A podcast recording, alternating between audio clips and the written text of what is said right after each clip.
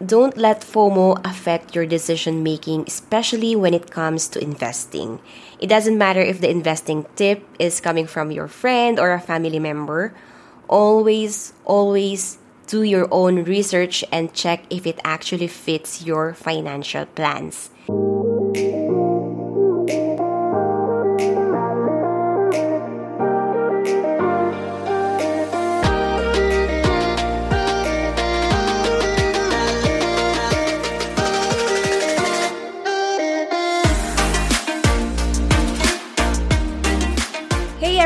Welcome back to another episode of In Pursuit Podcast.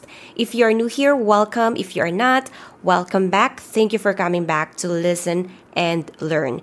In today's episode, we're going to talk about the 5 common investing mistakes to avoid. Since the beginning of pandemic, I felt that there's a renewed interest about investing in general. Some people consider this time as a golden opportunity to invest, while others are holding back because there's just too much uncertainties. Sometimes I also wish that investing is just as easy as buying all the stocks that are on sale or throwing your money on a property that are now cheaper. But no, it's not as easy as that. And sometimes our emotions can also get in the way. That's why today I'm going to be sharing some of the pitfalls in investing that you have to avoid. The first common investing mistake to avoid is getting into trap of FOMO or fear of missing out. This is by far one of the most common investing mistakes I see people make, whether it's in stocks, cryptocurrency, real estate, meme stocks. FOMO or fear of missing out is one of the most dangerous emotions an investor to cave in. It is when you decide to jump into specific investment just because you feel that everyone around you is already in and they are making money and you are not, and you start to question your decisions because you fear that you are missing out on something if you don't do what they are doing. For instance, I've seen people who invested a lot of money in crypto without actually understanding how the blockchain works. This kind of behavior can actually damage your investment plan. And it's quite common, especially now that we are living in a hyper-connected world where you can literally know what everyone else is doing. And, seeing your colleagues or friends posting their earnings and portfolio can make you feel some feelings sometimes, and it can trigger jealousy. Don't let FOMO affect your decision-making, especially when it comes to investing. It doesn't matter if the investing tip is coming from your friend or a family member. Always do your own research and check if it actually fits your financial plans. If the only reason you are getting into a specific investment is because your friend is doing it, you're going to be in trouble. One way to avoid getting into FOMO investing is to identify your long-term goals and make a financial plan to help you achieve those goals. Because it's so easy to get swayed by the crowd if you don't have your own planning. It is also very important to know your risk appetite and your timeline or your time horizon to determine whether an investment opportunity is right for you. Some people have high tolerance for risk, while others are more conservative. So if you have low tolerance for risk and you get into investment just because your friends are into it, you will feel more anxious if that specific investment is highly volatile. People with higher tolerance for risk are okay seeing their portfolio go up and down, but some people might have mini heart attack because of it. So set your own goals, identify your risk appetite and your timeline, and stick to it. And lastly, always view investing as a long-term pursuit, because when you have this mindset, you will not make a decision based on panic after hearing bad news or based on market noise or what your friends and cousins are doing. Another common investing mistake to avoid is not having an emergency fund before you start investing. Having a cash as a buffer that you can easily access is so important for emergency situations like when your appliances such as air conditioner broke down and need some fixing, or even a medical emergency. Back when I was younger, my father would always set aside a portion of his income, and he kept telling us that it's always good to have some money in case of an emergency. He would literally just keep it somewhere at home where he can easily take it. And that was my first lesson about money. So when I started receiving my own money, that's the first thing I did. I set aside a portion of it for emergency purposes only. And having an emergency fund not only will keep you from getting into debt, but it will also prevent you from what we call distress selling. It is when you are forced to sell or liquidate your investments just to cover for the emergency, and usually at the lowest point, which is not favorable on your part, and that's the last thing you want to do when you are investing. Also, you cannot treat your investment like an ATM or savings that you can withdraw money from anytime. I see a lot of people doing this, and aside from it defeats the purpose of investing, you also need to pay fees every time you withdraw. So always have a separate cash that you can easily access and for the purpose of emergency only. Investment account is not for emergency.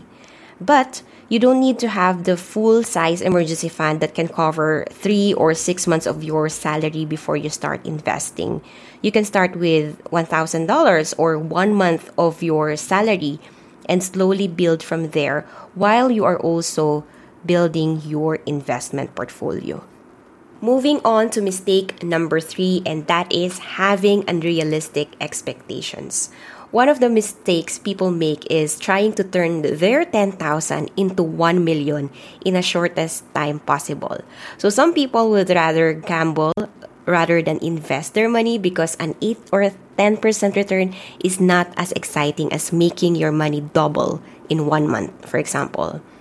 Having unrealistic expectation is also the reason why a lot of people are being scammed because they want quick and easy return. Always remember the risk and return trade-off that states that the higher the risk, the higher the reward, and vice versa. So if you want a higher return, it means you need to take higher risk in investing. The fourth investing mistake to avoid is not investing enough to cover future needs. The question is, are you investing enough for your retirement? Probably not. Let me give you a sample computation on how much you should invest for retirement using the rule of 25. Based on this rule, you should have 25 times of your planned annual spending saved before you retire. So let's say you are planning to retire in 20 years and you needed at least $3,000 per month or $36,000 annually to cover your retirement expenses. If we factor in a 3% inflation, $3,000 in today's time is $5,400 in 20 years' time or $64,800 annually. So multiply that to 25, you need 1.6 million. It means you need at least 1.6 million in your nest egg to achieve your monthly retirement goal. In order for you to achieve this in 20 years, you need to invest about $1,500 every month. So it means investing a small amount here and there will not be enough. Of course, if you plan to work for part-time in your golden years, this number would change. But instead of following the common advice of investing 10% of your income, I would say invest as much as you can to help you achieve your goals and to cover your future needs. And the fifth investing mistake I see people make is lack of overall planning. This is related to mistake number 4, and the reason why a lot of people are not investing enough to cover future needs is because there's no overall plan in the first place. You have to know your why, and you have to have a vision of what your future life would look like. You have to know your numbers so that you can create a plan on how you will achieve that. Investing without overall plan is like driving aimlessly. You don't know where you're heading to because there's no direction. Your overall plan will also determine your time horizon and how much risk you can take. This will also help to make sure you're not being too aggressive and not being too conservative. You cannot be too aggressive nearing your retirement age due to shorter time horizon. So craft a financial plan before you start investing. If you don't know how, seek an advice from your mentor or your trusted financial consultant. So that's it for my 5 common investing mistakes to avoid. I'm not perfect, I made some of those mistakes, and I hope I gave you some ideas on what to avoid, and more importantly, I hope it inspires you to take some actions like making financial plans to achieve your goals for your future. Thank you for being here. I appreciate you. Again, if you like this episode, please leave a rate or review. Every star counts and it will help our show raise to the top and more people will discover and benefit from our content as well. And some of you may have noticed that we didn't release an episode last week. It's because of our new schedule. So moving forward, we're going to be releasing bi-weekly content. So expect a new episode every other Wednesday. That's it for today, guys. Thanks again for listening to In Pursuit Podcast. Do follow and subscribe for weekly content. And you can also follow me on socials at Janilyn Sacdalan on Facebook, Instagram, and TikTok. If you love this episode, share it with your loved ones or take a screenshot and tag me up on socials. I'd love to hear your thoughts. And the best part is, we can be friends. Again, this is Janilyn. Now go out there and pursue your dream life. I am rooting for you. I'll see you on the next episode.